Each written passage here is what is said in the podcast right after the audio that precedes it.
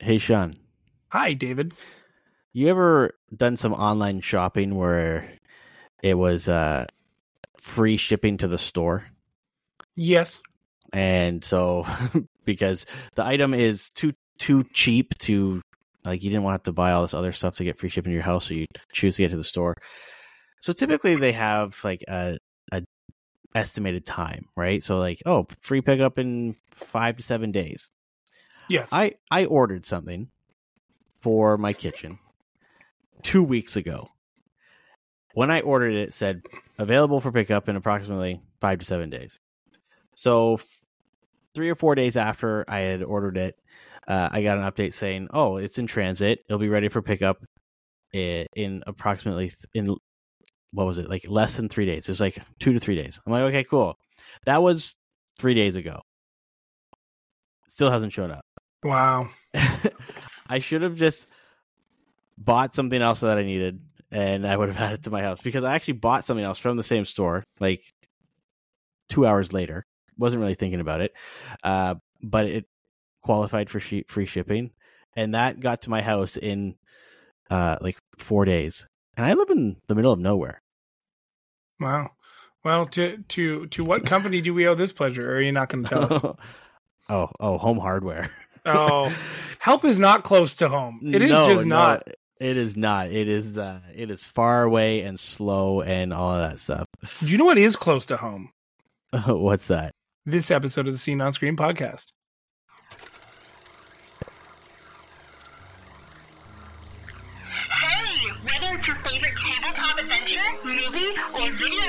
We've got you covered. Welcome to the Seen on Screen podcast with your hosts, Sean and David.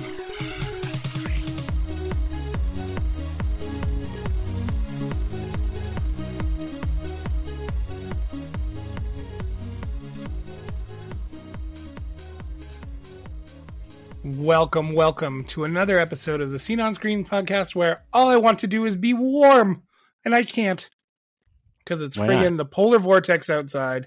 I've been sick all week. It's not a good combination, but I'm happy to be here, cozied up in my my recording chair. David, how are you? I'm chilly up here too. We finally uh, got winter. ah, and it came all at once, eh? Like Oh a week God. after. It They were just like, brutal. boom, here you go. It was stupid. I actually had to. Uh, I had. Well, you you know about this story, but I had to perform open heart surgery on my vehicle in minus, uh, you know, 28 degree weather. Is would that be open heart surgery? Like, is the battery of the car like is that considered the heart? Uh, I mean, I don't, with- I don't. know What would the heart be like? probably the engine because it Would pumps all the the- blood. But does it though? Mm, I mean, the alternator keeps everything moving. That, that's more like its heart because you need the electronics all the way throughout the vehicle. Yeah, but without the battery, you can't even start the car, right? So That's Without- true, but you could with- run a vehicle without a battery. yeah, but you could run uh, a body without a heart. No, you can't. so uh we got this like crazy cold spell uh the other weekend and uh it was it was so cold on Sunday. I was like, I'm not leaving my house. I didn't even show my driver or anything like that. But didn't think too much of it, right? Because the weather's been so mild the last month. We've been fine. So come Monday morning, I go and uh, I go to start my car. I have the remote start, and the the remote thing kind of gives me this like weird beeping error that I've never seen before, and I'm like, okay, what the hell? So I go outside. I was like, maybe someone stole my car, right? It's just like, it's not in range, right? So I go out there, no, the car's still car's still there, but Under all the six li- feet of snow. well, I have like a, a carport, right? So it's which is I'm lucky for that. But all the lights on the dashboard are on. And I'm like, okay, something's going on. So I go to unlock the car and the car won't unlock. I'm like, okay, great. Like all the like maybe the battery's dead in my uh my remote. So I'm like, how do I get into my car? like to try and manually start the manually start the car because you know how like all these remote starts and all that stuff, right? Like keyless entries. Well, your car has a, a key in it somewhere, right? Like your Uh, so your your remote for your Oh yeah, there's a hidden has key, inside it. Yeah, right? Does your car have like a visible keyhole? only on in the the doors. Yeah, on the doors, right? Okay, well, my car doesn't. And I'm like, I don't know how to unlock my car with this key. It's under a little square that you have to pry open with that key thing. No. So actually, this is even more, it's actually quite ingenious. You have to pull the handle open on the driver's side and on the door, but but but behind the the part of the handle that pulls forward, there's the keyhole. Oh, that makes a lot of sense. Fucking As Mazda. That makes so much sense, right? So I get in there, I get the car open, and then I I uh, I try and start the car, and then the dashboard just starts starts flashing and everything like that. It's like a dance party in there, but with no music. It's actually quite depressing when that happens. So I was like, oh great. So I got this like battery jumper thing, right? Portable bat portable battery, and I forgot that it was in the car. So I know that that battery's frozen. So I'm like, okay, great. So I take it inside, put it in front of the heater. I'm like, okay, well, we'll, we'll heat this up, charge it up because the battery's completely dead. Uh, and I I find my battery charger. Right, it's like something that like a, port, not portable. It plugs into the wall, but you attach it to the battery, right? And it's too cold to charge anything up. Long story short, I ended up having to take a cab to work, and uh, I was charging the uh, battery charger thing all day. Right, so I'm like, okay, I'm gonna get home, jump the car, it'll I'll get it running, drive around for a while, charge the battery up. Get home, battery's still charging.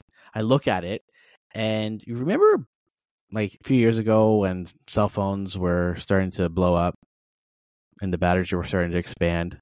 Yeah. Well, this battery, the case was like pushing open a little bit, and I was like, "Oh my god!" So I took it apart, and the battery is like uh, a freshly puffed pillow from a hotel room.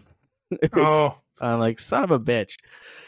So I ended up, uh, you know, going to the extreme. I took had to take the battery out of my car, bring it inside, defrost it, and then charge it there. So I charged it overnight, and uh, the next morning I had to put it in before work, and everything, you know, got all what is it? It's like the the God rays coming down on the car. It all lit up and started faster than it's ever started before, but. and you were like, "Oh yes, this is I- amazing." I was actually more like, oh shit, I guess I have to go to work today.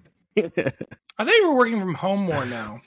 uh, not not yet. I'm still working at the. Uh, I'm working in the office Got it. Got it. for a few days of the week, but uh, So soon you, know, that won't be a problem. you remember back in the day when we had a that thirty-five minute tool conversation for no reason? No, no, there was a reason for that because No, we're there men. there really wasn't. We're men and we like to talk about things like that. But so I, I saw a TikTok the other day that made me laugh really hard. It was what if your tool brand was like Harry Potter getting sorted into the, the house. oh yeah, But then it would be like, do it yourself. Yeah. it's like for the contractor. For the poser. Do what? I thought it was a really, really funny little skip video. The And only then- thing that they were missing on that one was Ridgid. Ridgid was on there as well. Or, or for the was Ma- cheap it ass was, it Makita. Makita. Yeah. yeah. For the cheap ass, it was Makita. And it's funny because I was looking at some Ryobi tools the other day, uh, more specifically a salt spreader, because they have Why one would- of those tools now. Why would you want to spread a salt everywhere? The, a salt. You're like gonna go to jail. No, salt. Sidewalk salt. Anyways, I was looking for something for my dad. And uh, like they have a really nice, like inexpensive 18 volt salt spreader. You just pull the trigger and it shoots out salt. But they also have an 18 volt cordless jumper starter tool that I've actually contemplated buying a few times and it's only available in the States. Uh, I I went out and bought one of those. Uh, what's it called? A Norco or something like that. Battery jump start thing. The little gray ones. The I got the big gray one. I got one that's gonna work in like minus twenty degrees, just just in case. You, You you, were just like Canadian Tire's favorite customer the other day. You know I like, went- Look, he's I- back. Well, I couldn't even go to Canadian Tire and buy it. Car wasn't working. Yeah, but everything's Uh, like five minutes away. Just jump in a cab. Cabs here, cash only, and really? Yes, cash only, and the minimum charge to literally get like to get from my house to like downtown, which is literally like a five minute drive, is like $15. Like it's Dude, ridiculous. it cost me that to take an Uber to like the bars downtown. Here. I know it's it's ridiculous. So, uh, yeah, Excuse me. Anyways, what else has been up? What you been doing? You been playing anything? Uh, you know what? I've been playing this little uh, little game called Call of Duty. Yo, you want to do Call of Duty right now? Or is there anything else you've been up to? Not yet. Uh, you know what? I I haven't been pl- actually. You know, I started playing uh, that one game that came out a little bit a while ago, or it it it was announced for Nintendo Switch. The pa- Palia game. Oh, It was that uh, the, MMO. the dinosaur one, right? No, no, no, no. It was like the MMO like world, like uh, you know, like the The not cozy city game fishing game. Not yeah. Well, like there's fishing in it, but like yeah, like but it's the MMO one. Yeah. So it was uh released on PC. It's like free to play. It's released on PC uh, a while ago, so you can download it on the Epic Game Store. I played on my PC for a bit. It's kind of fun. Uh, then I it just released on the Nintendo Switch, so I installed it on that. Uh, I attempted to play it for about an hour or so, but the the f- frame rate on that game on the Switch is just horrible. It makes me really want a, a Switch too. Yeah, maybe uh maybe they heard us and the Switch 2 is closer to fruition than we think. Mm-hmm. Because But uh, uh, yeah, that's really about it. I mean, still playing Star Wars Jedi Survivor. Um, I spent a, a, a lot of time moving files on my PlayStation Five though, because for any of our viewers of our Instagram, you might have, might have seen recently, I uh, got a four terabyte SSD for my uh, my PS5. for all those free games he has to pay for. Actually, I have I have a decent amount of purchase games on my PlayStation, like in general Yeah. for for digital stuff, but. uh That reminds Yeah, me, my I've- PlayStation's up this week. Do I I, renew it or do I cancel it? you know what? Uh, fun fact: there is uh, a thirty-five percent discount apparently currently. I don't know how long it's going for for um, new and returning subscribers. Interesting. Yeah, here we are. PS Plus gets thirty-five percent discount for new and returning subscribers. Um, That's, that's don't cancel our services. We don't suck that bad. So it's back When- down to like a hundred bucks when does your subscription end? this week. Um, I Oh, would you- sign in and look, but that's not good podcasting. You might. Uh, it's because it looks like the deal's till the end of the month. So looks I like might- Sean's gonna win. be. Looks like Sean's gonna be resubscribing. I'll take a look after we record. Yeah. Why not? Why not? What about Have you? What have you been? Uh, what have you been playing? What have you been up to other than Call of Duty? Uh, I've just been watching like some some TV, but like old TV. You know, you know me how I like. I kind of like wave into it. Um, we watched. I watched some movies the other half wanted to watch that I've never seen before. A lot of them were like rom coms and stuff. So I mean that's fun.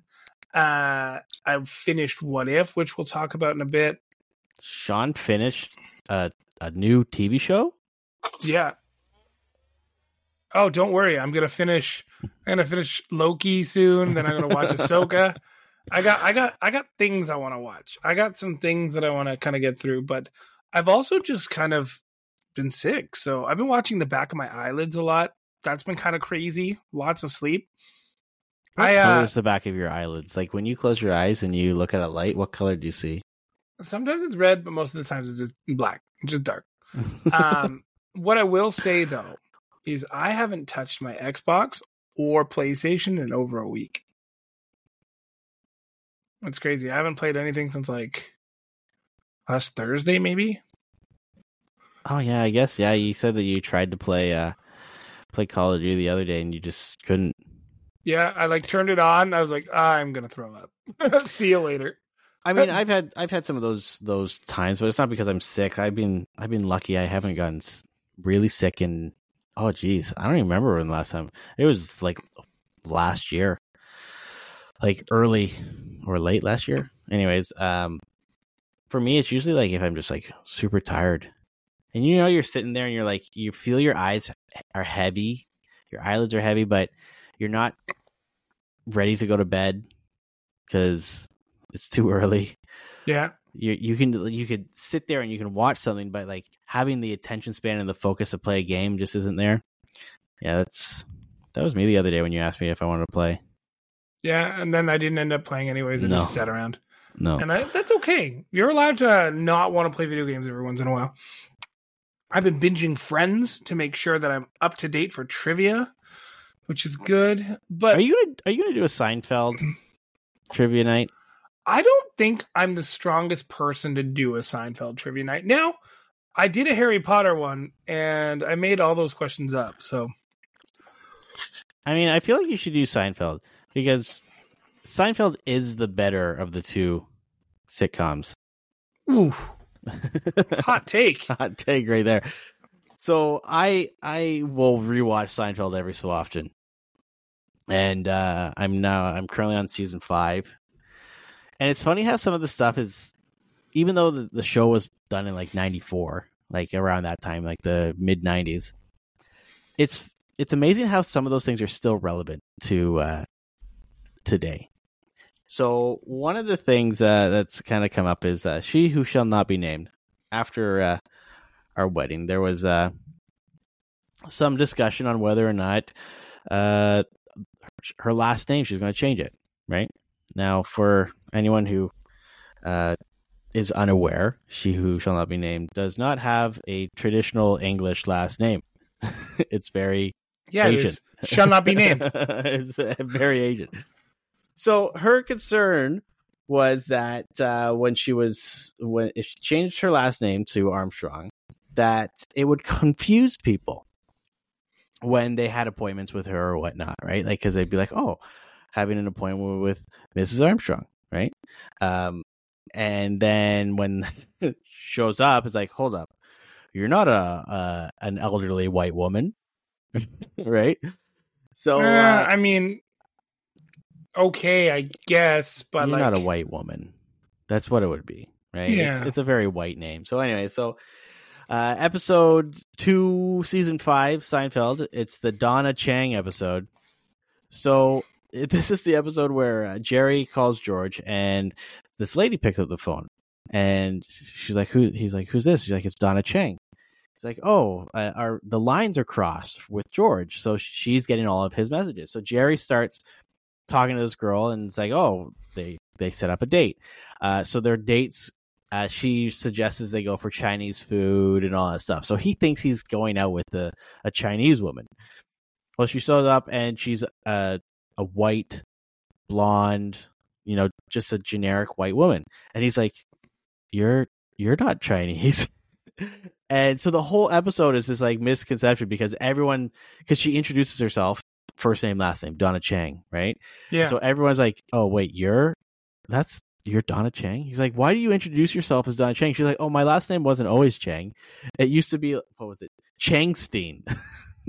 it's like so ridiculous. So I that move that episode is just so funny because it resonates to legitimately a real world situation.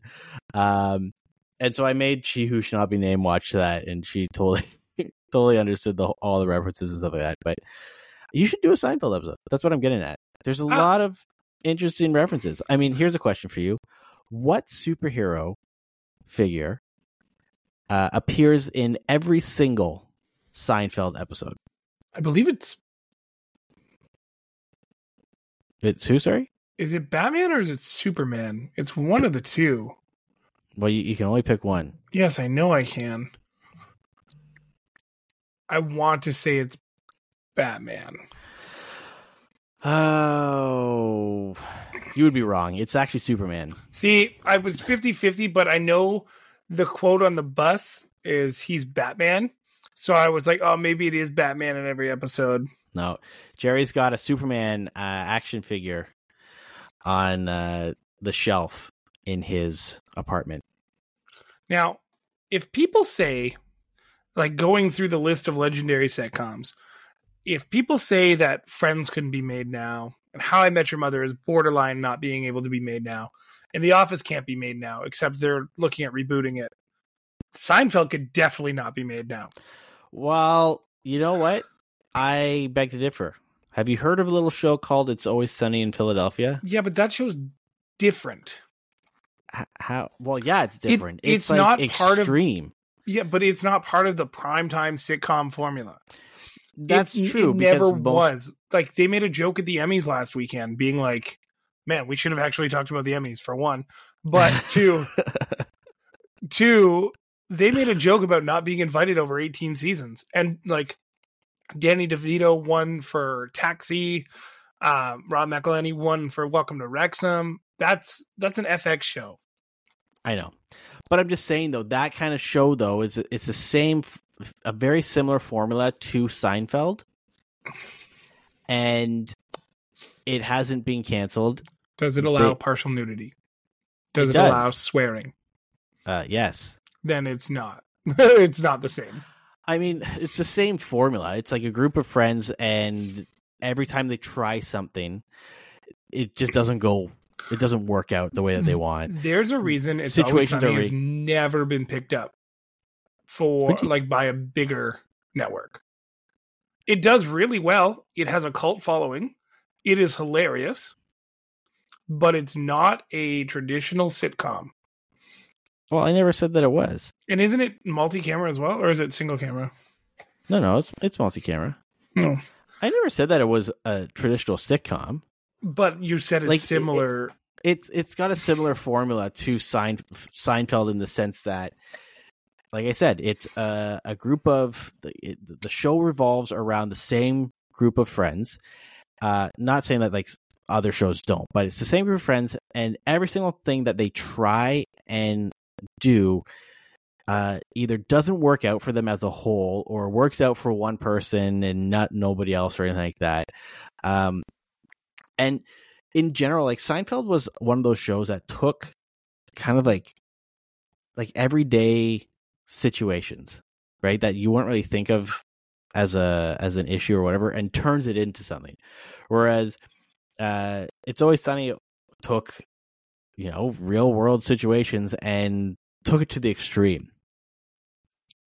They did, but they also do it in a very like crude and rude manner, right? Like Charlie stalking the waitress nonstop. It's a, li- it's have a you, little have much. you have you seen all like the entirety of All of it? No. No, no, no, oh no, I yeah. but I, I have seen I've seen of- enough of it. Oh, you, no, you haven't. no, you haven't. But you know what? I'm gonna, I, I am gonna say Seinfeld is like, and, and I'm sure Friends is the same way. The Office is. I, I didn't watch a lot of. Actually, confession time. I've only ever really seen the entirety of season one of The Office. Everything else is just kind of like And that's the worst season.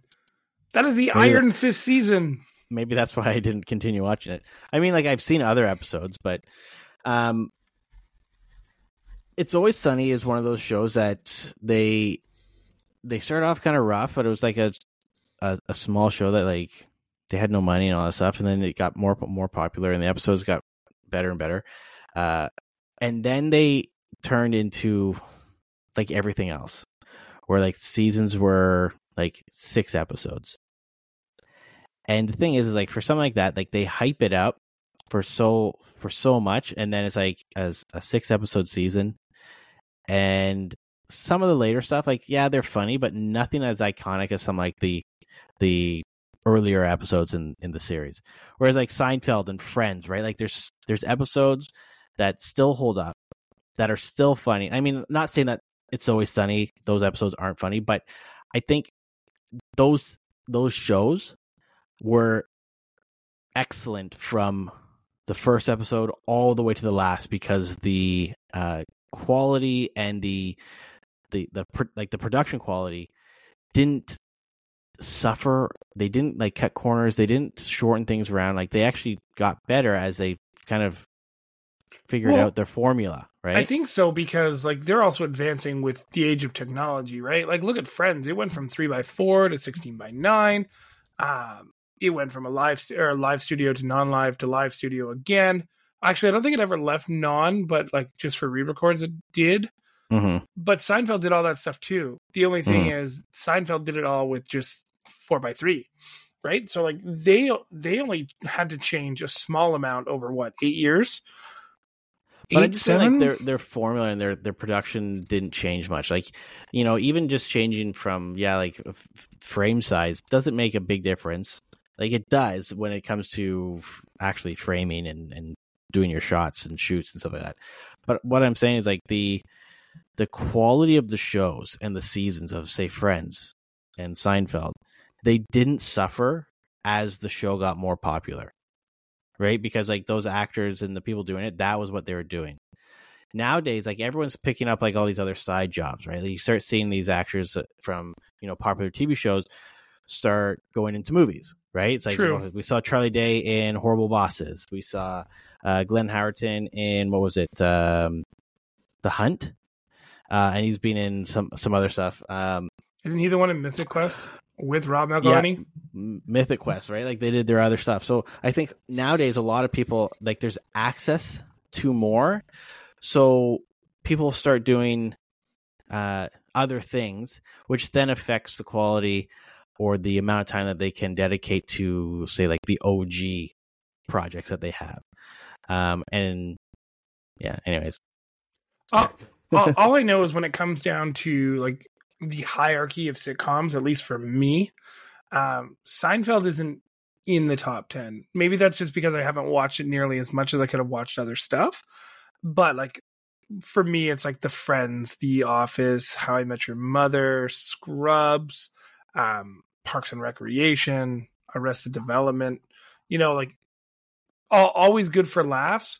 Modern Family. Now, I do understand and I appreciate that Friends isn't everybody's favorite thing anymore because some of the jokes that they made at the time um, were a little bit more tolerated than they are now. but you know same what goes If- with Seinfeld. Same goes with How I Met Your Mother. All that stuff. but the thing is is the people that were watching it when I was younger right like we i think you have to understand like you can't be offended by something that was done 25 years ago right Well, I think you can, but you have to be offended within reason. If Like, it's you ca- like offensive is understand that- offensive. well you need to understand that like it was at a different time right sure Yeah. it might not be acceptable acceptable now but i mean at the time it was it was perfectly fine but uh you you listed off what like half a dozen shows and you haven't seen most of them. that. I mean, I've seen them. I watched Scrubs, but not a lot. Like I've I couldn't really remember much of any episodes Wow. uh, of Scrubs. I think there was the one where they were watching. I don't know what they were watching on the TV, and then uh, the one guy's uh, girlfriend comes in like, "What are you watching?" And then they all lie about football and saying that it's like the European Football League because of something or the Mexican Football League. Yeah, You're you're remembering something that I probably don't remember, and I've seen the series through a few times. Uh, How I Met Your Mother, never watched it. Um, what was it? I watched like season one and maybe season two of Modern Family. Great sitcom. Um, which it was funny, but the thing is, it's like some of these shows, it's if it's not, if it's not like gripping enough for me, like if I'm not watching it and if like it's laughing not and enjoying it- offensive, has swearing, and a bunch of other stuff, David's not interested. You heard it here, folks. That's You true. heard it here.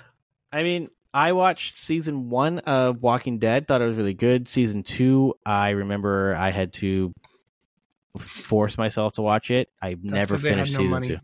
I know. Season two was so bad that I just stopped. I was, I literally am at the last episode of season two where Oh, they're all on the three- farm. Oh, season They're on three the gets farm, good and I. That's what everyone says. And how many seasons was it? Like six or seven yeah, plus spin-offs? seven or eight. Yeah. Yeah, so I'm on the episode where like the farm that they were at is coming overrun, and they're all kind of like stuck on the RV or something like that. I'm like, you know what? I can't do this. I, I Oh, but it's this. so good. Like the the show really falls off the rails for me when like they fake Rick's death, but Mm. there's there's some really good episodes in there. Yeah, you never I mean, got to meet Negan, at Oh, this ah, point. that at menacing point, badass. At this point, it's too too late for me.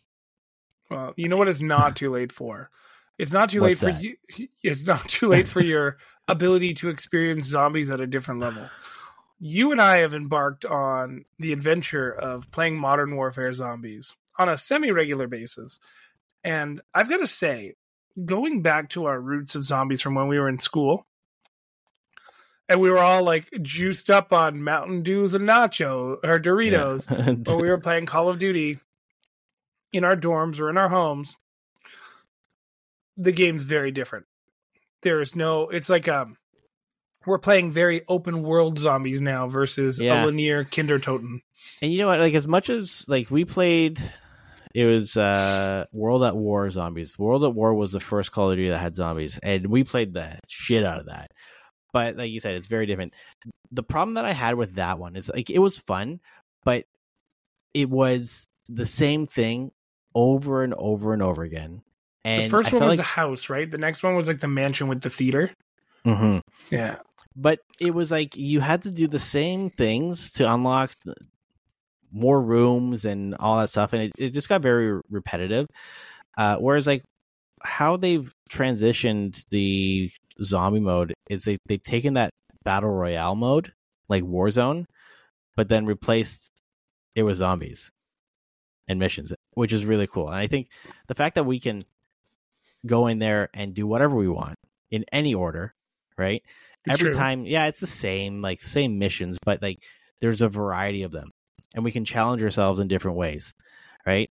Um and it's relaxing in a sense. Like it's not it, it doesn't get to the point where we're just struggling to stay alive well there's been a few times but those are fun because by that point we're all just hopped up on mountain dew and uh doritos That we don't care. Yeah. that we don't care So so But- break it down for us then, because obviously I know I play with you, but give me an example of some of the stuff that you're doing in these these matches now.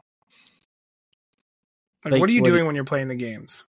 Like what do you mean at home Yeah, Like, no, yeah, you're like sitting in your chair, tarp off, you got your Mountain Dew, you're ready to go. No, no, I'm Hold saying on. like tarp off like Yeah. like that's you wear a hockey tarp speak for no shirt.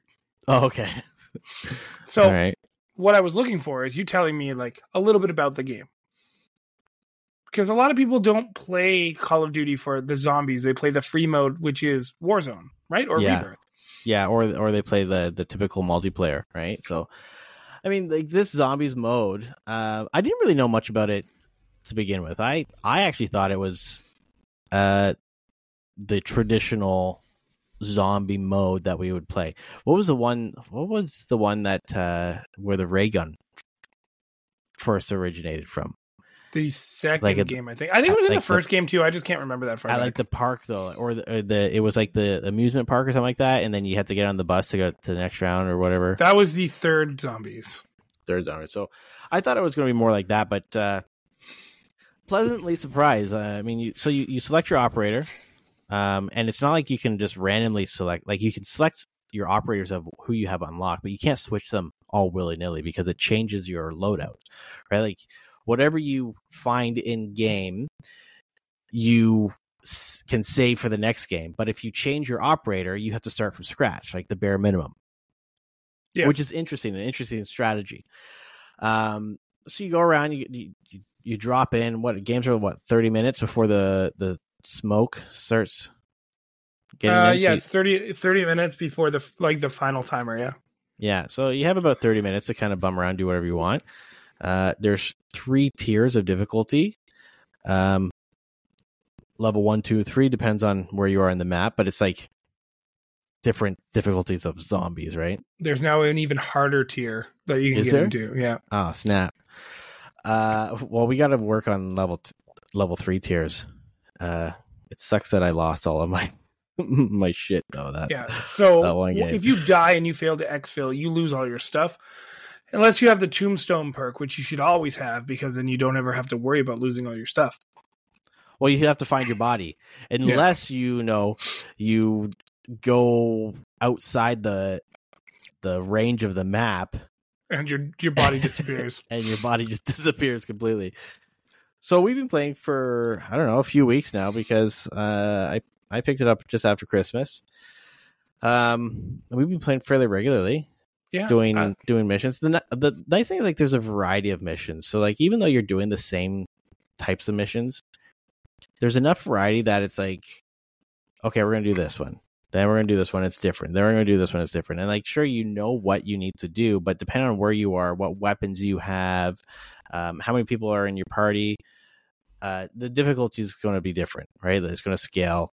Um, obviously, doing something like you played probably by yourself a little bit more than I have. I mean, I've only ever played with you, so so I'm sure like doing some of those uh, missions by yourself are a lot be, uh, harder. rather difficult. But It's I mean, I wouldn't say the game is difficult per se. You know, like when when we play together because we we we've developed a way like we know what we have to do when we do missions, and everyone's kind of like taking on like a certain role.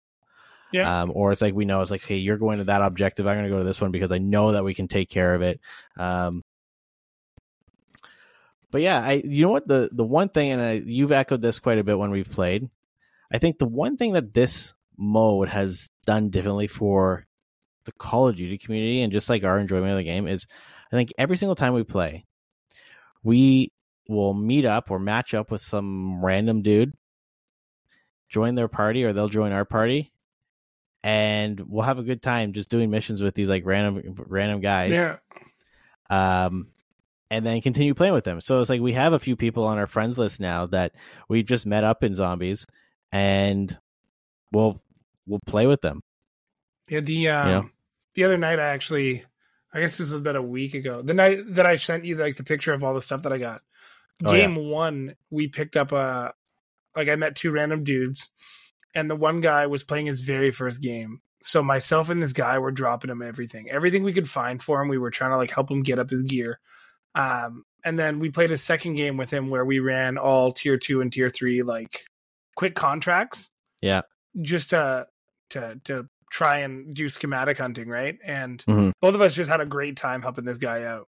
But uh, I will say before we change subjects that um, if you are going to schematic hunt or you are you are just playing it for the sake of like camo grinding, there's something for everybody to do, which is really really fun and different and it's just it's refreshing for a Call of Duty game. The community has been fantastic, but also like like for me it's like speed is key if i'm like if i'm playing to try and find schematics i want to run like eight contracts in a 30 minute game it's just how Mhm. fast we can move and do them right and there are Mhm. some people who'll be like oh but i want to do this and i want to do that Like, get out of my lobby bro i'm just trying to like i'm trying to find some stuff or i'm trying to trying to make myself better to to get the stuff that i want and or need you know Yeah, and now I gotta get all of that shit again because I lost it all on my one character. Yeah, well, I'll help you next time we play. Um, Xbox did a developer direct this week. Cool. Yeah, short and sweet. Actually, we gotta see uh, some some pretty interesting upcoming things. Actually, stuff that I wouldn't expect. David loved Indiana Jones as much as he loved RoboCop. I mean, I haven't really talked about it at all to you.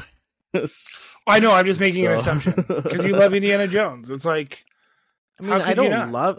I don't love Indiana Jones. I mean, it's enjoyable. Like the last two movies were kind of like meh. Uh, but okay, so Xbox had a developer direct where some of their uh first party and third party, uh, or I guess second and third party developers showcase some more of their their stuff. Uh, start off with uh, showcasing Avowed, game that was announced. Shit, man, this was announced what like 2000 and the fiery arrow flying through the sky. Wasn't it supposed to be like a launch title or something it for was Series X? it was yeah, it was announced at the launch. So however long ago that was. Avowed is the new game from Obsidian. So it's going to be I mean, it's the same it's a first person RPG a la Elder Scrolls or Fallout. But uh they showed off like a lot of gameplay for this one. And what are your and, thoughts uh, on that gameplay? Uh, I mean, like it seems cool. Like you can dual wield uh, weapons, guns, magic, which is kind of cool. Um, they showed off some of the uh, the quest decisions and whatnot, and how you can how how your decision. And obviously, every game nowadays has like, oh, your decisions, your choices matter. You know, um, but they showed some of like the dialogue stuff, and and you know, one thing that really stood out is that this game looks really good. The the the I didn't think so. the mo- like the character models, they look Okay. actually pretty detailed. the character models look good and the fact that they were in a, like an arena based setting to show you combat okay cool what the fuck was that handgun like really it What do you bad want? It's like a it's like a I don't know, medieval old old timey. it's an oh it's an old timey gun yeah. Uh what I, I mean, s- I'm sure there's probably bazookas and shit like that, right? For you. yeah, well that's the only way you can win those games. Mm-hmm. Here's the thing. If you go from a game like Outer Worlds to New Vegas to Fallout 3, actually not even Fallout 3, New Vegas to Oblivion, all the games are same same but different. And like watching the dialogue, it's carbon copy. Don't tell me you've been making and working on this game for years and years and years. And like we've like that first trailer, seeing that final like shot with the arrow go up in uh, the sky and go into fire, that was cool. This did not sell the game for me. It actually made me want to see more reviewable footage because I'm less interested now. That's fair. I mean, like I I, want to see more about the mechanics. Like, what is going to make this game different than Skyrim, than Fallout, than the No. outer other worlds, outer worlds or whatever from uh, different from Starfield, right? Like all of those classic or typical like cookie cutter first person RPGs that come out of the Bethesda Studio machine, right? Except this is Obsidian, which is different but same. Right. I, th- and the thing is, though, is like they were still making games under Bethesda, right? Like they did Fallout New Vegas, they did uh, Elder Oblivion. Scrolls Oblivion, right? So the same formula, and they're still doing it, right? Which isn't necessarily a bad thing because like the these these first person uh, RPGs and stuff like that. Uh, coming from a studio that's not owned by Bethesda means that they can explore things that don't fit into the Elder Scrolls or the Fallout timeline or or world or universe. So they can create their own, which is which is always good, right? But again, like they they did show a few mechanics, but I think again, like you said, it's the same, same but different. Uh, I'm I'm curious to see if there's things that are in the world. I mean, like I would love to see a game where they have seasons, like throughout the entire game, Yeah. not just like regions where it's like, oh, you're going to the snow region, oh, you're going to the desert region.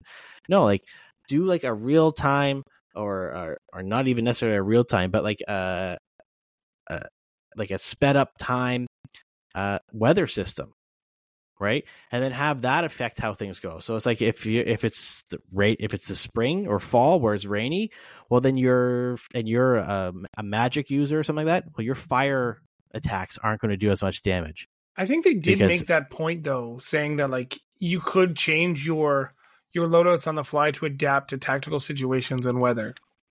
Yes, but they said it's like tactical situations, right? So it's like, oh, okay, you can have a sword and shield, but then you can also quick equip uh, a gun and Yeah. magic wand, right? So that you can fire attack things from a distance, right? But I'm what I'm saying is like there needs to be actual like interactions with the environment that affect the gameplay to a, a, a much larger scale than what we've what we've seen. I think that would make would make a huge difference with this game because then it's no longer just a clone of the Skyrim or like the Elder Scrolls um, formula. It's that plus something that you know Bethesda hasn't even remotely done before, right? Yeah. But I don't know. The game looks cool. It does look enjoyable. Uh, it will most likely be. I think it's coming out on Game Pass, so It's a day one, yeah. won't have to worry about. Uh, won't have to worry about uh, that if the game does suck. But uh, that's coming out when in the in the fall or something They like said fall 2024. Mm-hmm. What's next? Uh, next, they had uh, Hellblade 2, Senua's Saga, Hellblade 2. That's coming out in May. I never played Hellblade 1. I would say this game did look kind of interesting, but I was also kind of like maybe I was a little bit more curious, but I don't really play a lot of like dark gory games like that, like haunting games. I play more like like I don't play Souls type games. Mhm. So It's not really a Souls type game. It's it's. Uh, I played. I started a, a little while ago. Apparently, it's a very like n- narrative heavy game. like um, medium. Yeah, but better. uh, the graphics are amazing. It's it's a game that they they at least the first one they relied heavily on the audio production of that. So it's actually recommended that you play the game wearing headphones, so that you can really get that 3D um, audio experience around there. One thing that they uh, pointed out with this one is that it's going to be short.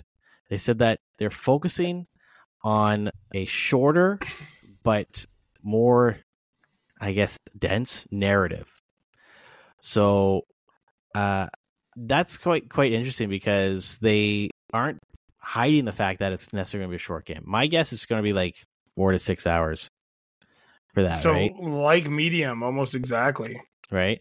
Uh, but if they are right off the bat saying this is a short game, hopefully when the game comes out, people aren't going to bitch and complain that it's a short game, right? But they did focus heavily on like the audio quality or, or the audio production, saying that this game is going to be heavily, uh, it's going to heavily use like 3D spatial audio, which is really cool. But uh, I mean, I I didn't play too much of the first one, um, but after watching this and seeing kind of like how that goes, it makes me kind of want to play the first one. Yeah, it, like as I said, it was very curious, right? Mhm. What I wasn't curious at all about was the next game, Visions of Mana. I never played any of the Mana games previously for my Super Nintendo or anything beyond that. I mean, you're not a Um, big RPG fan anyway, so Yeah, so the, this one was a little bit harder for me to just be like, yeah, yeah, I'm totally in. But I did appreciate how good the game looked. Right? I think Secrets of Mana was um what 32 bit or something. Uh, Legend of Mana, yeah, Secret of Mana was like for this Super Nintendo, and That's um, the last Mana game I remember playing. then the last like or I mean the most recent one from this one was Tales of Mana, and that was a three D.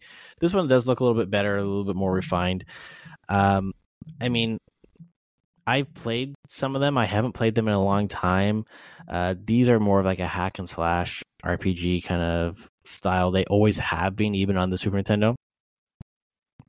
Um, it's a series that has a a, a long history Yeah. but I I never really played too much of them. Like, I mean, I've played RPGs. It's not something that I would.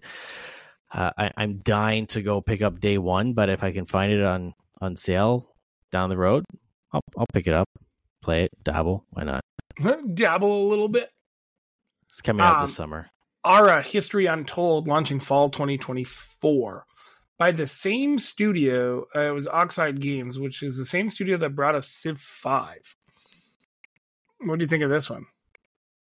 You know what? I thought that you would like this one. I This love is- the idea of this one. This one This looked really, right really cool. alley. I do I- like playing Civ games; they're fun. hmm I think this takes the like the traditional 4X game style, right? Like uh, like say like the the civilization um uh, formula but expands on it a little bit. I from what they were saying is like they've really dived into um like the evolution of your your civilization, your Yeah. people and all that stuff, right? Um but the the people that they are having as I guess selections for what's it called? For like their leaders. They're leaders. Yeah, some of them They're are like not- great warriors. Some of them are great people.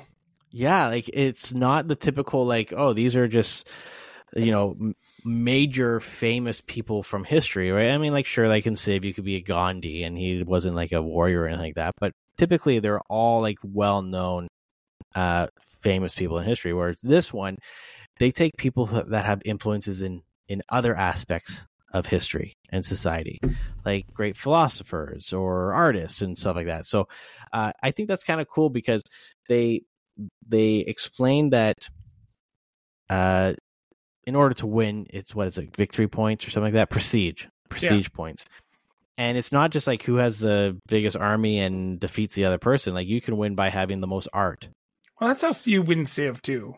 right You yeah by like, science. You can win by military. You can win by faith. But the thing is is like with the variety or the the larger variety of leaders right that's going to really affect your gameplay because if if you if you pick someone that is uh, historically like a famous philosopher or artist, right, you're probably not going to be very well versed in military stuff, right? You have So- played the Civ games, right? Yeah, Pretty much the same. I know, but I I think I think there's there's enough of a little bit of a difference that's going to make this one stand out a little bit. I think the biggest difference that I saw was what can happen in your hex, right? So Mm-hmm. the the fact that you can see multiple things happening as your civiliza- civilization or like your your area builds up and forms and wild animals can attack a bunch of other crazy things that they actually had to remove from the test games because the the testers were getting pissed off that cougars were eating all their people. Yeah. um I, I think when you look at stuff like that no game has done that before. You could never pull in that close. Even with like the redesign of civ 6 very different. Hmm very very different. Very cool. Looking forward to looking into it. One the one thing that actually that that stood out to, to me, and they made note of this, is that uh, when you're playing games like Civilization and whatnot, you take your turn, and then you have to wait for everyone else to take their turn you have to wait for everybody to finish their turn to finish your turn. Yeah. Uh, so apparently in this one, everyone's turns is like simultaneous.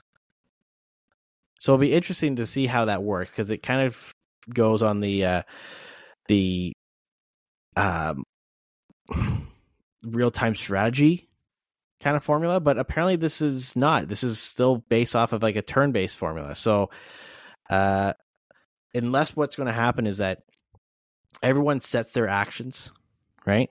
And then you end your turn, and then everyone it does it all at the same time. that that's again kind of how civ typically- works right so like um, my buddy and i'll play he'll do a, a host of moves and i'll do a host of moves at the same time and then when you hit advance both moves play out through the game so if you're doing attacks your attacks are happening through that round but you're finishing out all your moves that's all Mm, yeah. But uh, no, it looks like it'll be a fun game, but uh, definitely will not be playing this one on on Xbox. This is a uh, pc guess it's, only it's only coming out for PC. So I mean, it will eventually come out for Xbox. Why not? Most of these real time strategy games always come out, but they just don't play it right. but it's day one baby so it's Yeah. free why pay for games when you can pay for game pass please sponsor us microsoft and finally then, finally, Sean's most excited thing because he won't stop talking about it. is RoboCop. uh, not quite. It's Robo. If RoboCop was uh, an archaeologist uh, fighting Nazis. And it was Han Solo playing the archaeologist. Yeah. So there's a new uh, Indiana Jones game coming out. Indiana Jones and the Great Circle. This is coming from Bethesda.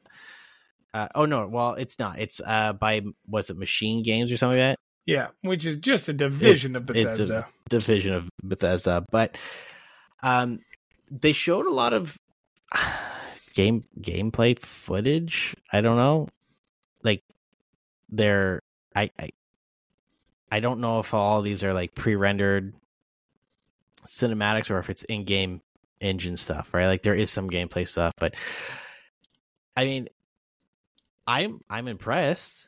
The game it looks fun. Um, if you like the classic trilogy of Indiana Jones, I think this is a game that you're gonna you're gonna enjoy. It's got the young Han Han Solo, young Harrison Ford.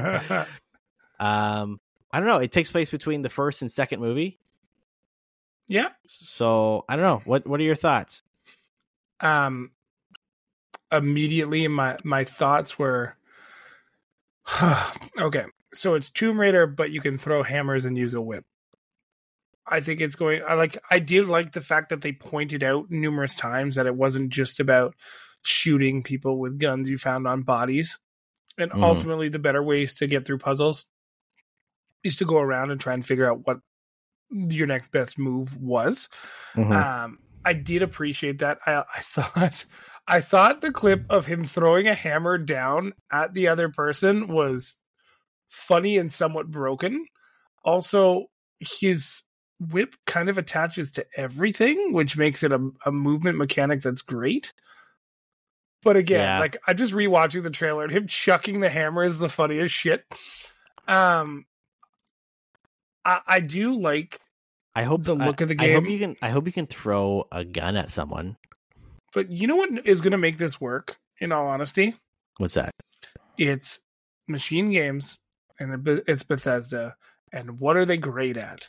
They're making, or they're great at making games against Nazis. It's so true. This is the same studio that does the Wolfenstein games. Yeah. They they've cornered the market on that part of the world. They've like it looks great. Like the game looks fantastic. It and does. it looks just like the um like it just looks very similar to Wolfenstein games. oh yeah. So we'll see how she goes. I think the movement is very similar to that as well. It'll be an interesting game for sure. I know David's think- super excited. the funny thing is, like, I haven't even like really mentioned this game at all to you. Uh, That, that's why I'm saying it. I mean, I'm definitely going to play this when it comes out. They did say that they're tr- aiming to make it a very cinematic uh, game, so it so that it feels like you're you're participating in one of the movies. Yeah. Right. So I think that's what I'm most excited for. If the story is good, uh, and it it feels and it flows like an Indiana Jones movie, then I think it'll do. I think it'll do great. It's about time that we got uh, some, you know, class. I mean, maybe RoboCop was uh, the start of like movies or sorry games based off of you know classic 80s and 90 movies, right? Can't wait to the remake of all those good Star Wars games. There's so many good Star Wars games. No, there are some good Star Wars games. There are there are Star Wars games. We'll call it that. What I, what I would say when it comes to all these games, the game that gave me probably the most like Spidey tingle would have been Ara, but a close second would be Indiana Jones. I know I was joking around, being like, "Oh, it's David's favorite game," but he just he likes he likes what he likes, and I know that, and that's fine. And I just I'm making a joke. The thing that made Indiana Jones look good was the idea of like playing the game from his eyes Mhm. and they're not forcing a first or a third person game on you, right? It's first person, which is nice. If it was Indiana Jones in a third like in a third person kind of like you're walking around but you like can control all his movement, you can see his butt.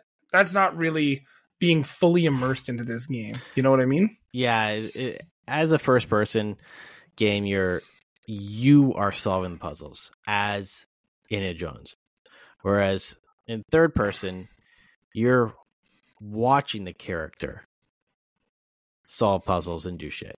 Right? Yeah. Like you, you don't have that uh, that same connection with the character that you're controlling. So And you know what? It's also about time that we're not watching Lara Croft. We're not watching Nathan Drake. We're watching the guy who's actually started this whole thing, right? the Like OG, these games were inspired by Indiana Jones. And like we've had 2D side scrollers for Indiana Jones before, but now we have like a good 3D game. And I think it'll be interesting. There's some listener that's like, "Hey, all of that stuff's based off of Pitfall." Like it's so true. Um quickly, you and I both finished What If, right? What if it was a good season? Um, I thought it was. I do have a small qualm though. And it's I thought the whole idea of what if was nine individual stories. Right? And I know they kind of fucked with it a little bit last season because the Watcher saw everything and Infinity Ultron was like the big bad guy and all that stuff. But so that happened. So with season one, it worked because the Watcher, yes, he's watching everything and he's seen all these other universes, and that's what connects it. But it wasn't until like the last two episodes of the first season where things started connecting, right? So they were still their own individual stories, whereas this one, They were all intertwined. everything was, yeah. and that kind of got rid of the magic for me. Like I did like okay, one what if's artwork is incredible. Mhm. I I love watching it. It's great. Having a Happy Hogan turn into a purple Happy Hulk Hogan. Yeah. I, like I'm making a face right now, and like we're definitely not airing this episode. but like no no come on and then like they brought it back in another episode and they brought it back in an episode that was in the 1600s. Why can Cap- like obviously Steve Rogers is no longer Captain America on any timeline, hmm right? Because it's all Captain Carter now, and I get Yeah. that. That's fine. But Yeah. how come she can communicate with the Watcher and nobody else can? Yeah. Is she Stewie? I mean, uh, so with season one, or sorry, with season two, episode one, it, I think it started off pretty good, right? Like it was its own little thing, and it felt like okay, this this is a, a unique story. Episode two, uh, a little bit different, but again, like they that's where they reached out to all of like the OG uh, Avengers and Captain Carter and all that stuff from season one. Okay, they're connected. Episode three is where I lost pretty much all respect. Just Why? Because of all the diehard like um references, Because or just in it- general? the whole episode was a Die Hard reference. It was it was Die Hard. Yeah, like Darcy didn't know anything until she said, "Are you? You could be my Reginald VelJohnson." I laughed so hard at that. Like it, I I got all the references, but it just felt so. I don't know, so half-assed. Uh, that it was just like, okay, well, I know what's going to happen. I like I, you're watching it and you can call it, right? It's like, oh, they want to get the Hulk serum, right? I know that that's going to turn it like Happy Hogan is going to get get that in his blood somehow, right? Yeah. Because it's like the episodes. How did he save Christmas? Well, okay, um, and then things kind of just all went ridiculous. Now, there's two episodes that that really st- stood out that I thought was actually pretty good. Um, episode six, Uh, Uh, the, the Kahhori episode. the Kahhori episode one. Um, that was really interesting, and this was the first time, and I think media, like not like the comic books or anything like that, where there was actually. Correct me if I'm wrong, but this is the first time that there was uh, like any real significant representation of like indigenous people in like this kind of mainstream media. Yeah, aside from like Echo, right? Yeah, and even that, like they didn't really touch too much on that in in Hawkeye, and this had come out before Echo came out, right? Um, but that was actually really interesting, and I thought that was actually a, a cool new or newer superhero that they that they've added to the universe. So I thought that was really cool. Um, and then episode seven, what if Hela found the Ten Rings? I thought that was pretty Easily, cool too. I think the best or second best episode in my eyes. because I think that one takes like Hela is uh, she's an evil character, right? So that episode really shows what if this bad bad guy turns good, you know, Bad and like Woman, bad person. bad person. What if this bad person turns good, right? What would happen? And that was a really cool. It was entertaining, like really entertaining. I really liked that one. Um, and then it just kind of went down, back So- to downhill from there. Um, I actually, oh, it's tough because like I agree that the Hela one is fantastic. I liked the Peter Quill episode. I thought that was a really fun way of, like, what happened if Ego actually got Peter Quill, right? Mhm. What if he got him? I think that's crazy different. The episode I think I appreciated the most, um, outside of the Hela one, was what if Iron Man crashed into the Grandmaster?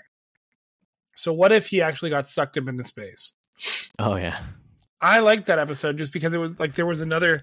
It proved that every single time Tony Stark was going to eventually do the right thing and help other people, but he was like paired up with heroes that he might not have used typically. that's and then true. him, him and Gamora killed Thanos. So either way, it still happened, right? What I found really annoying with that episode, and some people might get really mad at me for saying this, is It's that a shot for shot copy of Death Race 2000. Well, yeah. but also it just was letting Je- like Jeff Goldblum was just being Jeff Goldblum. Like the Grandmaster was just Jeff Goldblum. yeah, he kind of isn't great anymore.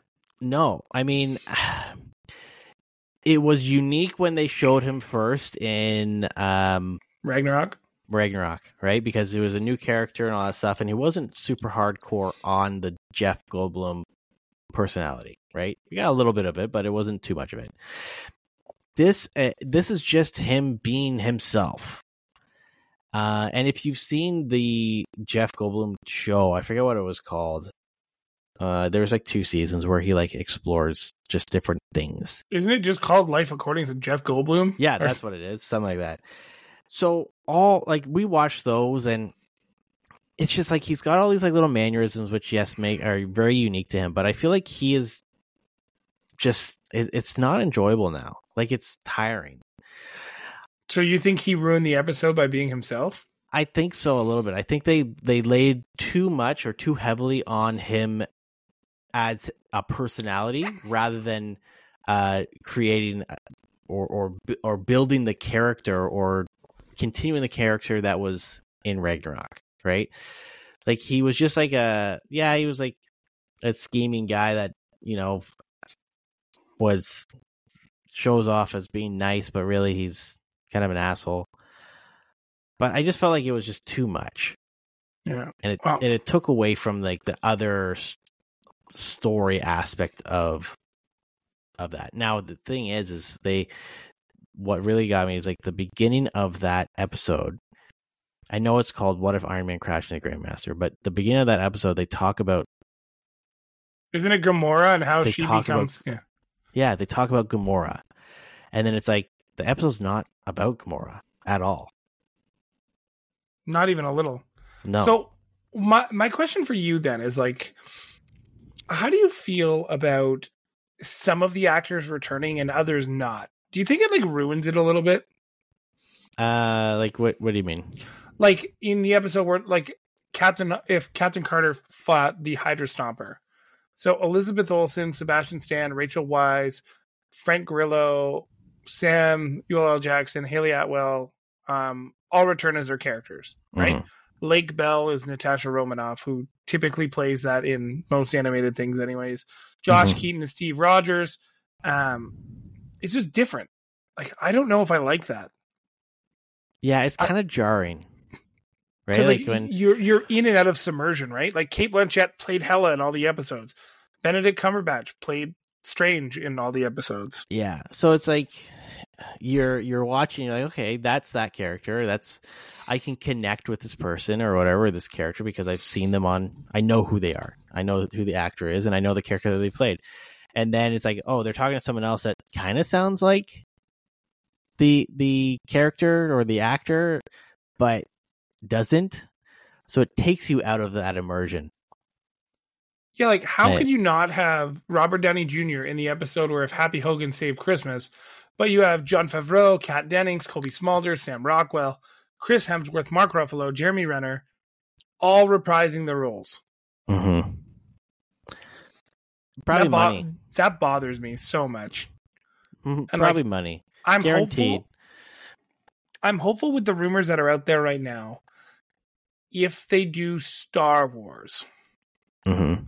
which you know damn well it's going to be all Skywalker shit. It's not Oh, going to yeah, be any. It's 100%. going to be not. It's all going to be mainstream stories, which is fine. We're okay with that for a what if series. But like, if it's what if Anakin didn't kill those kids? Right? Is it going to be Hayden or is it going to be somebody playing Hayden? Is it like going to be Hayden and Natalie Well- grow, like growing old together and it's their voices, or is somebody going to voice act Natalie Portman? Is it going to be Lake Bell? You know what I mean? Well, here's the thing though. For for that, um, I think there is enough co- animated content with those characters uh, that they, if they get the voice actors for like for Clone Wars, like uh, Matt Lanter, I don't know who this guy is, but he does the voice of He's actually Uh, a pretty and- popular actor. yeah, Anakin Skywalker. James Arnold Taylor does uh, Obi Wan Kenobi. Um, who else? Uh, Ashley Eckstein. She does Ahsoka. Um, Ian Abercrombie does Palpatine. You know, like so. Oh, Sam Witwer is like one of the most well-known Star Wars actors, voice actors. He was a Starkiller. Doesn't the girl who played He- Bo Katan also do Bo Katan? Uh, yeah. Oh, Ashley Um, Eckstein does uh, Ahsoka Tano. Yeah. Huh. That's cool.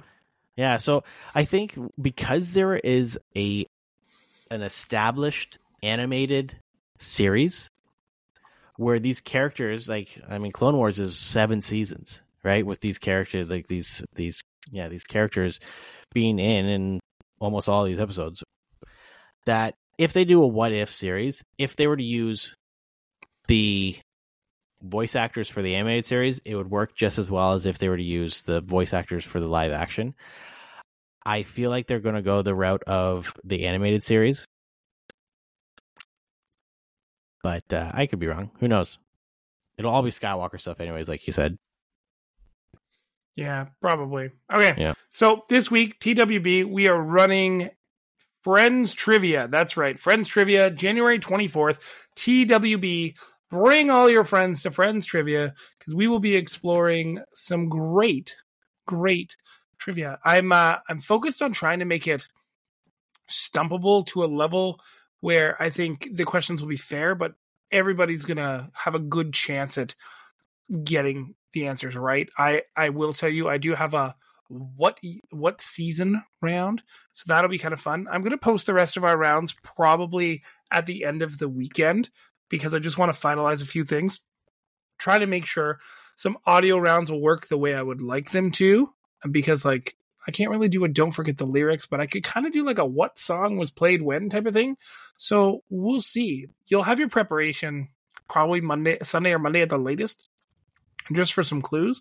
But it'll be a great time. I'm already so excited. Uh, it's not very often that we get to do friends trivia, and when we do, we got to make sure we take advantage. And uh, this has been something that's been pretty asked for since uh, the passing of Matthew Perry. So I'm very excited to do it. Cool. David's like, I've watched that show, never. Yep. I Well- know the Smelly Cat song. That's about it.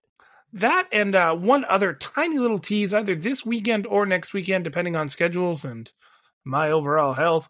Uh, we will be doing a live stream of Gloomhaven.